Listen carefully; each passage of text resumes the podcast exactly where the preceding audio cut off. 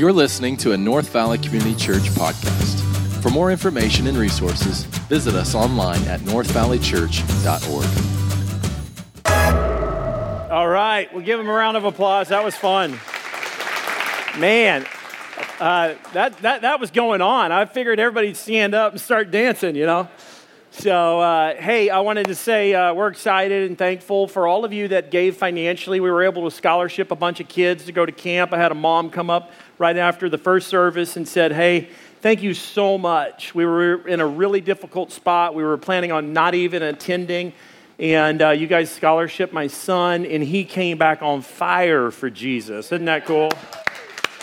So I was like, oh, that's awesome. I was like, I got to share that in the, in the next service. So um, my daughter came back and she said, Dad, I have to talk to you. And I'm like, thinking, this is going to be awesome. It's going to be a real spiritual moment here. And so, so she says, I got to talk to you. And I said, okay. And she goes, let's sit down. And I'm like, okay. And then she says, Dad, the preacher there, he is so much better than you. and then I was like, cool, okay. And then, and then she said, and by the way, the worship, so much better than Joshua. hey, from a nine year old, you know, hey, let it go.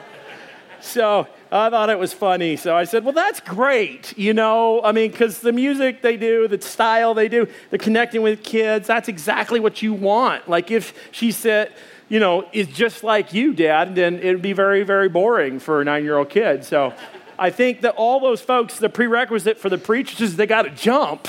They got to jump and they got to move around and all that. So that's where I wore my tennis shoes today so I can jump and then something's in the bag. I don't want to tell you about what's in there, but something's in there, and so I got you on edge. All right, so today what we're doing um, is we're covering a, a passage that uh, is kind of an interesting passage, but I, I, I, told you I wanted to teach you uh, the different types of the Psalms. And so we went on week one, Psalm 63. It was a testimonial psalm. Uh, we called it, I don't remember what we called it, but then we called uh, week two was Lord of all creation, and it was a creation psalm. And then today we're doing this thing called, uh, we're looking at a psalm as a, a, a lament psalm. Um, everybody say lament. Lament means that you're sad, that you're, you know, something's bothered you. And so uh, this psalm in Psalms chapter 13, I've never taught on it before. It's been called by some the howling psalm, like just crying, moaning, complaining. Um, and the psalmist David, I don't know how old he is at the time that he wrote this psalm, but it's a song that he sung through uh, wrote down, and then it's been held for preachers, teachers, Christians, leaders, folks to review and to look at and to connect with. This is not a good place to go for theology of suffering, Psalms chapter 13. However, this is a great place to go to say, I identify with that. I connect there. Uh, the Psalms is Hebrew poetry, okay? Um, it's not like Genesis. Genesis is uh, a historical account of what is and what has happened and how God created everything, and it gives an account of how things all began. And then, and then so Psalms, it's like poetry. So I'm not the most poetic, but I love teaching the Bible, so I can, I can do this. Um, Psalms chapter 13, let's just jump right in it. Um, it goes, verse 1 How long, O Lord, will you forget me forever? How long will you hide your face from me? Uh, David is asking some questions about God. He doesn't feel like he's near him, doesn't think that he's uh, around him. He feels distant, disconnected, disoriented. And it's like he's uh, kind of projecting uh, false information that's really not true. Uh, God didn't forget about David, but have you ever felt like God's forgotten about you? Would you raise your hand? Okay? You ever felt like you've been distant in your relationship with God before, and you're kind of like, I think this is God. I don't know if it's me. I don't know what's going on. Uh, David's he addresses God. It's a typical lament psalm. He addresses God, and then he gives a complaint, and he's going to complain, and then he's going to give a request, and then the last part of a lament psalm is he's going to express his trust and faith in God, which is really cool.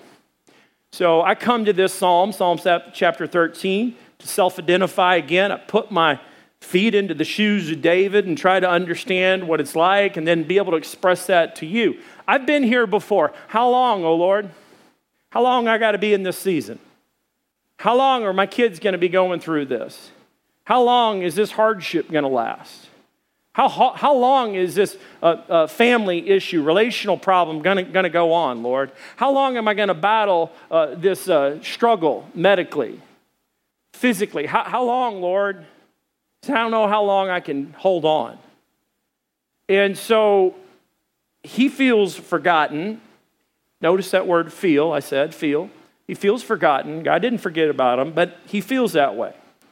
Verse 2, he says, How long must I take counsel in my soul and have sorrow in my heart all the day? Uh, David wasn't just having a bad day, he's having day after day after day after day after day after day of bad days. Um, some would say that he's in a state of depression. You know, when you say, oh, man, I'm depressed, I'm like, oh, well, tell me about your life. Like, are you feeling like you don't want to get out of bed today and you had a bad day and then you just say, I'm depressed?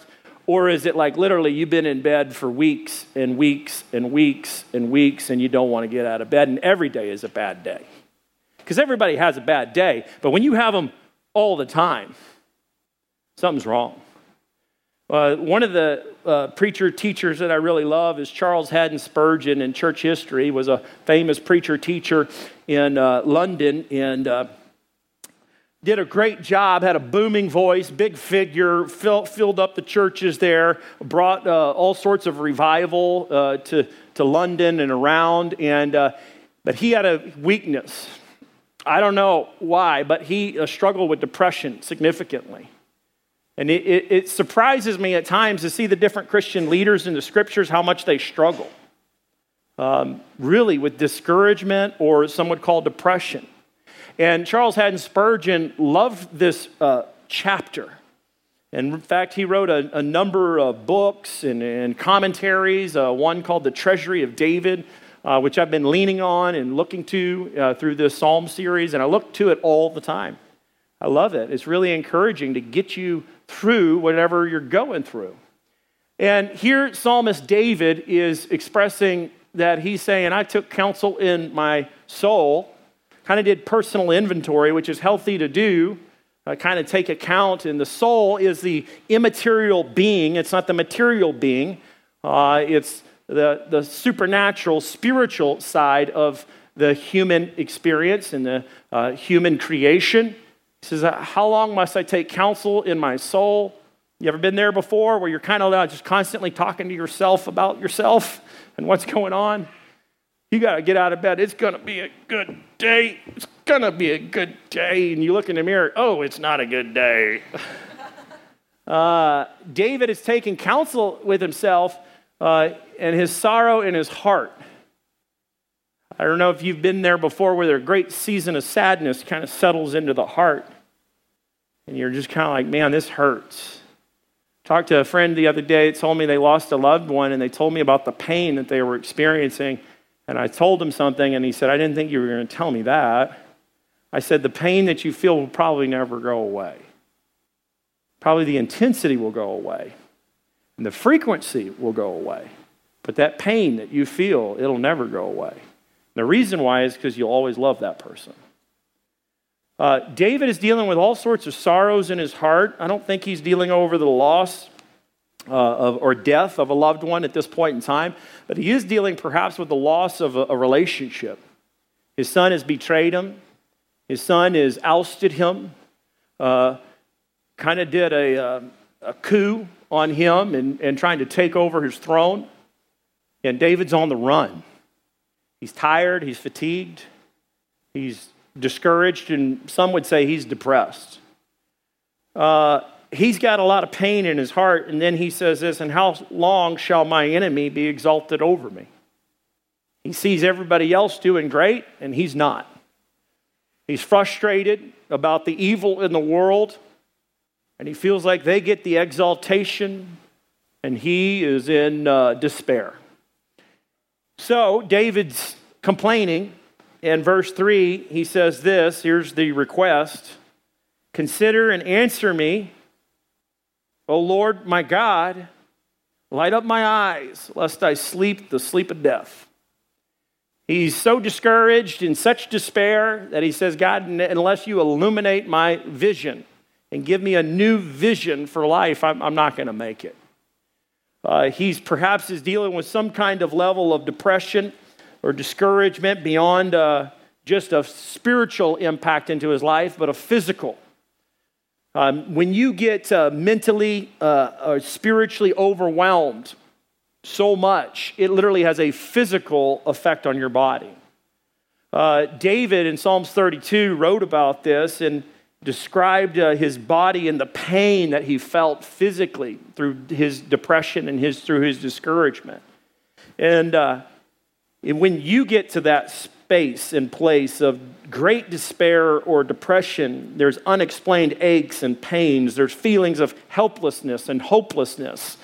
And then there's this, uh, people can experience a loss of a tremendous energy or chest pains and a loss of joy and a loss of just uh, zeal for life. And that's human. That is absolutely human to experience something like that at some level or another. But what we need is beyond human. What we need is supernatural. And David moves from his complaint to his request, and he says, Consider and answer me, O Lord my God, light up my eyes, lest I sleep the sleep of death. Lest, verse 4, lest my enemies say I have prevailed over him, lest my foes rejoice because I am shaken. He's shook up. It's like a breakdown of sorts. Uh, I remember I had a, a shake up in my own personal life. I've told some of you the story before, but through seminary, it was just a lot of hardship. I was down there. My dad didn't give me his blessing, told me it was a bad idea. Uh, Leslie's father said it was a stupid idea. So we got zero family support, sold our house in Arkansas, spent all our money on tuition, got two master's degrees in three years, about gave myself a heart attack about three times, and had two different jobs, raising two kids at the same time. We got twins. The, the positive side of me was two for the price of one, you know.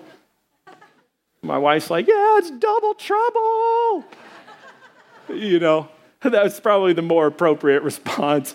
Uh, uh, but, uh, you know, so we make it through it. But I remember w- waking up in the middle of the night. I thought somebody crawled on top of me with a knife and put it down through my heart. I woke up screaming, and my wife said, What's wrong? What's wrong? And I'm like, Hey, you stabbed me. She's like, No, I didn't. And I'm thinking, What's wrong? And, and I, th- I said, God, I'm having a heart attack.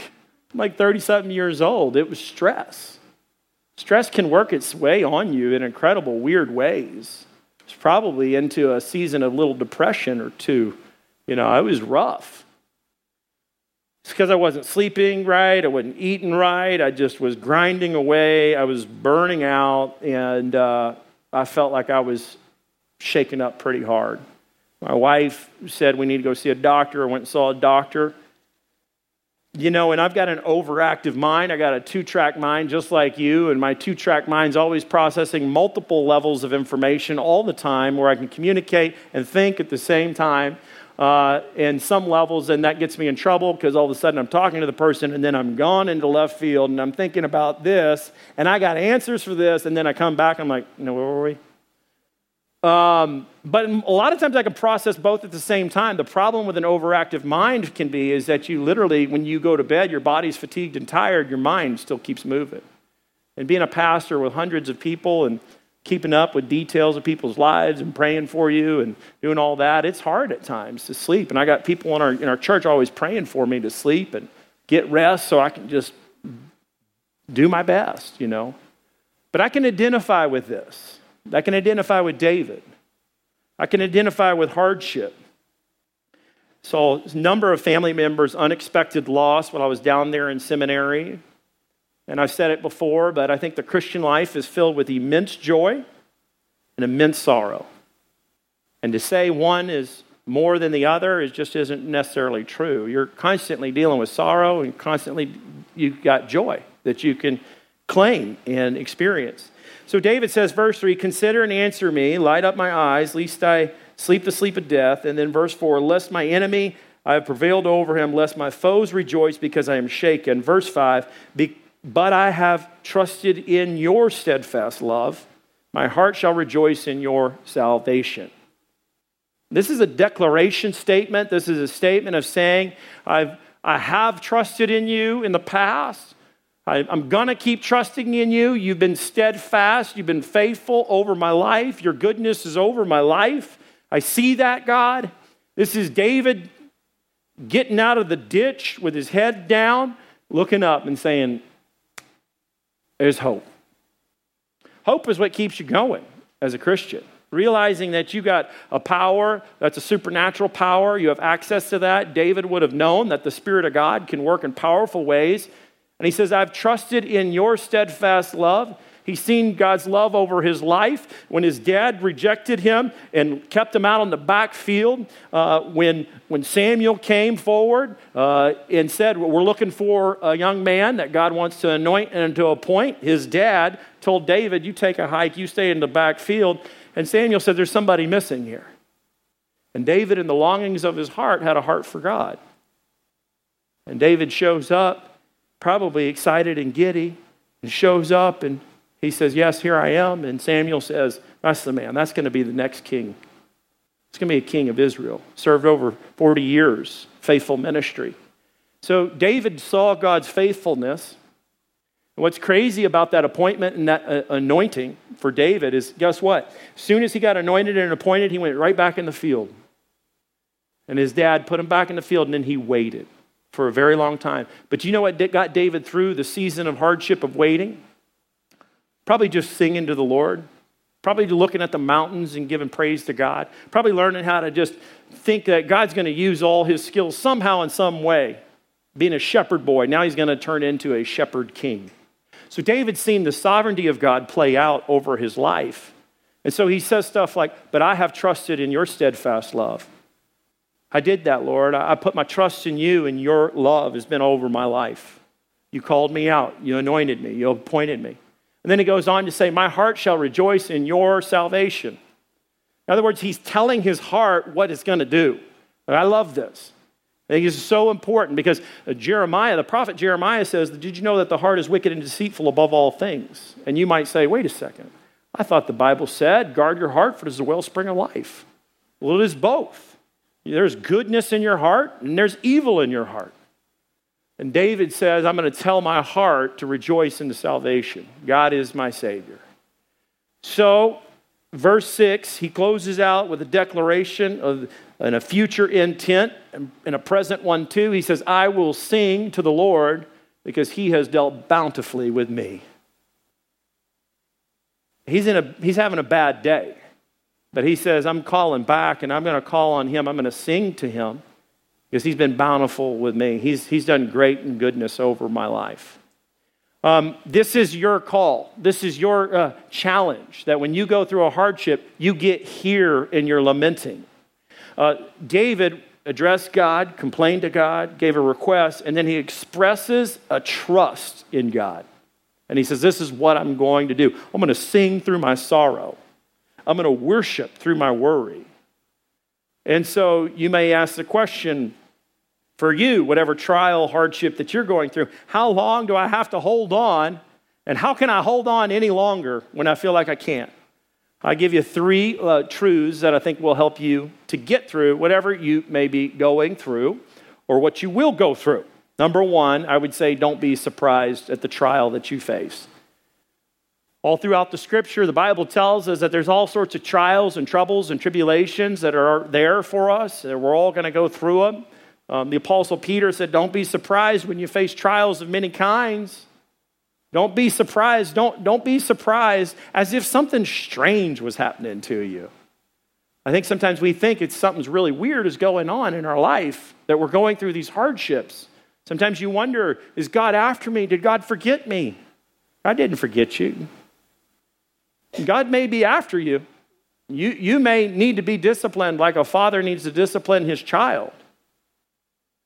Uh, but you also could be involved in a trial because you brought it upon yourself. How many times have you kind of found yourself in trouble and you're like, yeah, I kind of did that? That was kind of my fault. Uh, and it's a fool who always blames somebody for somebody else's, for your own trouble. Uh, but don't be surprised when you find a, tri- a, a trial or tribulation. Jesus said it like this In this world, you will face trials or troubles or tribulation, but take heart because I've overcome the world. So there's an expectation, I think, that we need to have that there's going to be trials or struggles or whatnot. I remember this one story of a, a young man who uh, he just became a Christian. He was like one of these people that you wonder, like, if he becomes a Christian, he's probably going to give Christianity a bad rap. And uh, he was like a crazy party guy I hung out with. I'm going to just name who he is. I'm going to name his first name. I won't name his last name because if you're watching this, you're going to know exactly what I'm talking about. Uh, his name was Bobby, and Bobby was just the party animal, crazy guy. Bobby had bad, bad theology. Bobby becomes a Christian because his life's a train wreck. He were at the singles gathering one night, and he's like, Man, I feel so blessed. he said, I feel so blessed. I got no stress. So he's quoting all these like little one little quips and phrases. And I'm like, dude, you've been watching way too much TV and televangelism stuff. And so he goes on and he says, dude, anything, any problem I have, God has taken everything away. I'm now I'm healthy. Now I'm wealthy. And he's doing all this stuff. And I'm thinking, Dude, you're crazy. So then he says, You know what? And two, when I'm driving my car, every red light turns green. And when it doesn't, I just drive through and say, Hallelujah. I said, Dude, you're an idiot, man. You're an idiot. Uh, I, I, I, I think Bobby found out in the Christian life he was incredibly shattered and surprised when trials started happening. He had a bad theology. Don't have a bad theology. Don't think that just because you're in a trial or a tribulation that God doesn't care about you. Don't think just because you're in trouble or something hard is happening in your life that God is gone. God is there. And sometimes in the trial and in the trouble, that's when you actually can find Him the most. And what we do sometimes is get bad theology like Bobby and think that everything's supposed to be wonderful. He's going to give me a parking spot right on the front row. No, you should give that parking spot to somebody else. You know, like your blessing may be is that you drive past that parking spot and be like, that's for somebody else. And drive on. I, I don't know. My point is, don't be surprised when you face a trial. Number two is I'd say don't camp out in the crisis. Again, the, the folks that camp out in the crisis get into all sorts of trouble. They either they're mentally unhealthy uh, or theologically unhealthy. Um, I'll tell you a story to, to illustrate it. Uh, uh, camping out in the crisis is there's a kind of a strain of theology that's really done a lot of damage within the Christian community. And I think it stems back into church history, like you're trying to suffer for Christ where we think that sometimes in order to be holier, things just need to be harder. So we take the hardest route and we quote Bible verses like this Jesus said to pick up your cross and carry your cross. I'm carrying my cross, brother, and it is a heavy cross. I'm like, yeah, but you don't got to be running around looking for lots of crosses. When Jesus said that, what he was saying is that you're going to be rejected, you're going to be persecuted, you're going to, for my name's sake.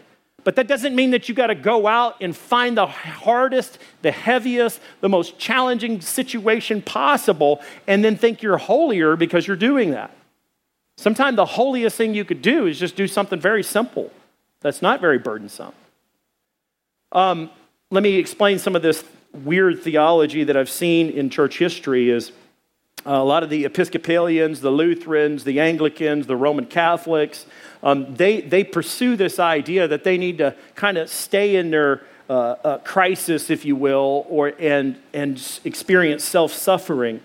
Um, they have this uh, thing called uh, the mortification of the flesh, and it's the theology that you die and you crucify your, your, your flesh and your sin, not physically, but in order to grow in holiness, you need to remind yourself of all the sin and the sorrow and inflict a little pain to help you to remember it.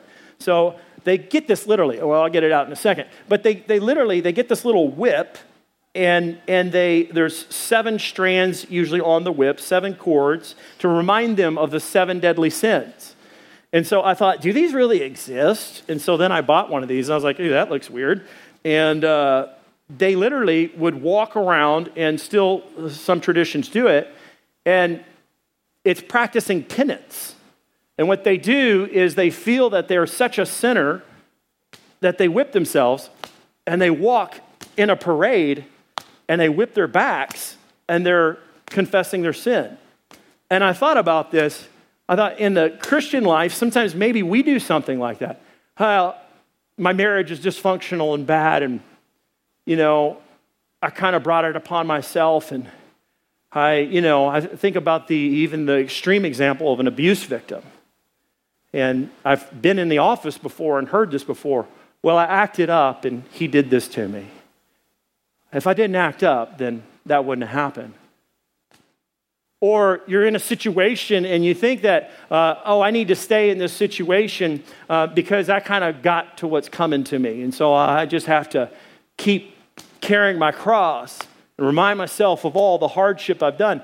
And then you know what happens is, is this becomes the voice of condemnation in your life.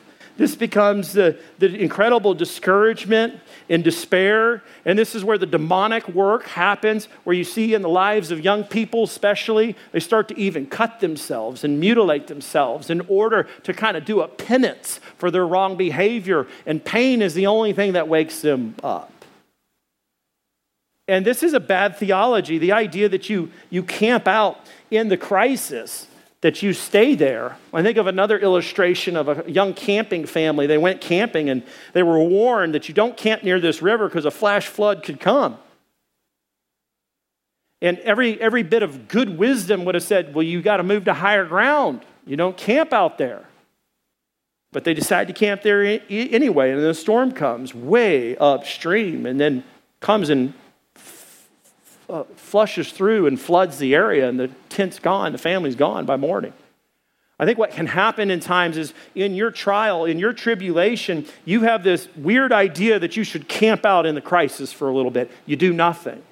You don't call for help, you don't get anybody involved, you just try to handle it yourself, and you're, in a sense, camping into the crisis. Crisis is a terrible place to stay.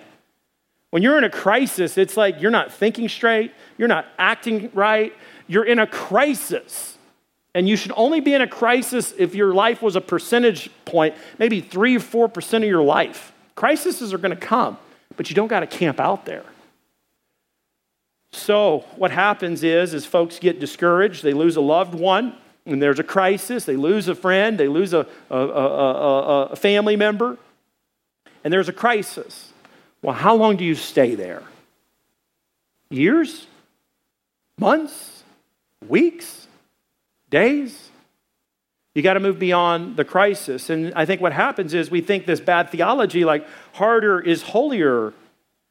And that's just wrong thinking. Or that we deserve the suffering, we deserve the hardship. Don't camp out in your crisis. Not every trial that goes on in your life, you don't need to camp out there.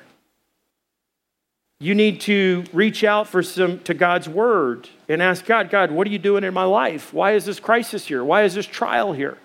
Go to godly people when you can't understand your situation. God, God's word and godly people can help you through to say, is this a trial that I need to stay at? Or is this a trial I need to just pack up and move on? So I'll give you two disclaimers about this idea of don't camping out in the crisis. You never, uh, sometimes you do got to stay there. Uh, two disclaimers don't ever disobey God's uh, uh, trials in your life. If God's called you to a trial and a hardship and it's just tough, you just stick with it. I can think of different times when a crisis is hit in, in a, a family's lives here at the church, and they're just like, well, you know what? Things just got too hard. Work exploded on me. You know, uh, my wife is just not acting right, and so I just I need to take a break, me time. So I'm just kind of, I'm not going to divorce, but I'll just legally separate. I'm out. No, God didn't call you to that. Mm-mm. No, you need counseling. You need help. You better stay in this trial. God didn't call you out of that. You need to stay in that trial and work through it. Different times when folks uh, uh, made financial commitments to the church and do campus development stuff, and we're doing great stuff and expanding, and then all of a sudden they get a little financial hiccup and they're like, I'm out. Well, guess what? Your out just caused a ripple effect in the rest of the church family. So you don't ever leave your trial if it's going to hurt other people just trying to escape the pain. But in, in essence, I had to get, tell you this that there's a lot of times you don't need to camp in the crisis, you need to move on. But what about the times when you get stuck and you have to work through the trial? Number three, here's what I would say is this is if you can't avoid the trial, you just keep going. If you're in a tough spot, you're in a really tough spot, you just got to keep going. And life is tough. Life is not easy. It's like climbing a rope. You know, it takes hard work to climb a rope. Not all of you guys could climb a rope very well, and I definitely can't climb a rope as, I, as good as I used to. But I'll tell you something that's easy about climbing a rope is when you let go. Letting go is simple. You just let go. But God calls us oftentimes to just keep going, even in the hardship. I think what's made this church great is perseverance. And this is a mark of maturity and a mark of healthiness is that when you have the ability just to keep going through whatever you're going through. So I'll give you some ideas on how to keep going. Um, I'd encourage you that you think of uh, this idea of think about all the people in life that just keep going. Like, let me give you a list of names of folks that just kept going. They never quit it. Abraham Lincoln, he didn't quit, he just kept going. Thomas Edison, through all his failures and all he did. Fred Smith, when he started, he was a university, uh, he was in Arkansas and tried to bring the idea of FedEx to Little Rock National Airport, and they told him, That's a stupid idea, Fred. Nobody's, it's never going to work. He said, Fine, I'm going to Memphis and set up this big thing called FedEx.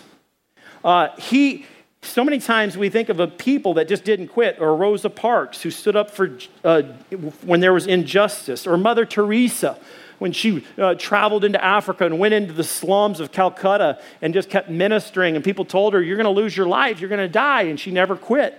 Or think about Billy McCringle. And you're like, Who is Billy McCringle? He's the guy who quit. That's why you don't know him. So here's my point we don't remember the people that quit, we remember the people that didn't quit. You want to create a legacy in your life? Don't quit. Just keep moving forward. You got a crazy family background of a bunch of quitters? Don't quit. Break that cycle. Don't quit. We, we, we, we remember the ones that experience adversity and then press through it. So if you can't avoid the trial, you just keep going. So think destiny versus deliverance. Think about God, I know the plans that you have for me, declares the Lord, plans to prosper, plans to make better in this life or the next. I'm going to trust your word. Think destiny versus deliverance. Deliverance is, is God, I'm just focusing all my energy. You better deliver me right now. I need out of this uh, hellhole. I need help. I need you to deliver me, deliver me, deliver me. Well, guess what? You can get real discouraged real fast there. Because sometimes your deliverance is going to take a lot longer than God's timetable. But if you focus on destiny versus deliverance, you go to a whole nother level mentally, emotionally. And most people get discouraged and depressed because here it is expectations don't match up with reality. But when you put your expectations in a whole nother category, you're like, I can move through this. Think destiny versus deliverance. Think character versus comfort. By that I mean that, think about this God cares far more about your character than he does your comfort. Amen? Let me say that again. God cares far more about your character than your comfort. If you think that with your mind, then what you say to yourself is wait a second, this hardship is part of perhaps my holiness. And so now I'm going to lean into this thing because I do know that what doesn't kill me is going to make me stronger. So I'm going to press through this. Character versus comfort. What do we do in American culture? Oh, all we think about is comfort. We are uh, creatures of comfort. You sit in the same seats you always sit in. And when I push you to challenge you to get out of your comfort zone, and you do, we make this church stronger. And so, as a believer, you got to think if I'm going to keep going, I cannot think about my personal comforts. You ever raised kids before? That's not comfortable. That's very hard. But if you say, you know what, God's got this challenge in my life because He's going to do something in me, and I'm going to I'm going to give him praise and glory through it all. I'm going to sing my song even in my suffering. See, there's strength there. And so, last, I'd say uh, think holiness versus happiness. What I mean by that is that if you focus on happiness, then you're probably not going to be thinking about holiness. But if you focus your life on, I want to grow in holiness, then I promise you this happiness will come. It, it might not come as fast as you want, but the best life is the life with Jesus Christ. Uh, St. Augustine said it like this My heart is restless until it finds rest in thee. In other words, I'm not myself, I'm not normal, I'm not good until my heart's kind of in neutral with God to say, You want to put it in gear, put me in gear. You want to put me in reverse, put me in reverse, whatever you want to do. If we think as believers, you know what, I got to keep going through this trial, so here's what I got to do I got to start thinking more about holiness versus my own personal happiness. And when you think about holiness, uh, then I think it opens up the pathway to happiness because happiness really is just an emotion, but the deeper level of happiness is joy. And then you can say things like this, like the old hymn, It is well, it is well with my soul. I think about that, that song, and that song uh, meant to the, the, the guy that experienced a tremendous loss of his family, and then he has the tenacity and the internal fortitude to say, It's well with my soul. Knowing that his kids would be in heaven, knowing that his wife would be in heaven, he says that. And then I think back over David's life, and for you, and here's what I would challenge you with is realize that the goodness of God has been with you over your whole life. That he's been there the whole time.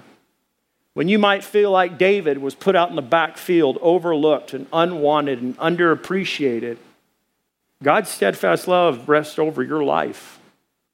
And He's got an anoint, anointing and an appointing for your life. And what your challenge is, is will you rise up in the suffering and in the sorrow and give praise and sing to Him? And when you do, you're opening up airways and you're creating a pathway for you to say, I'm walking through this. I can worship in my worry.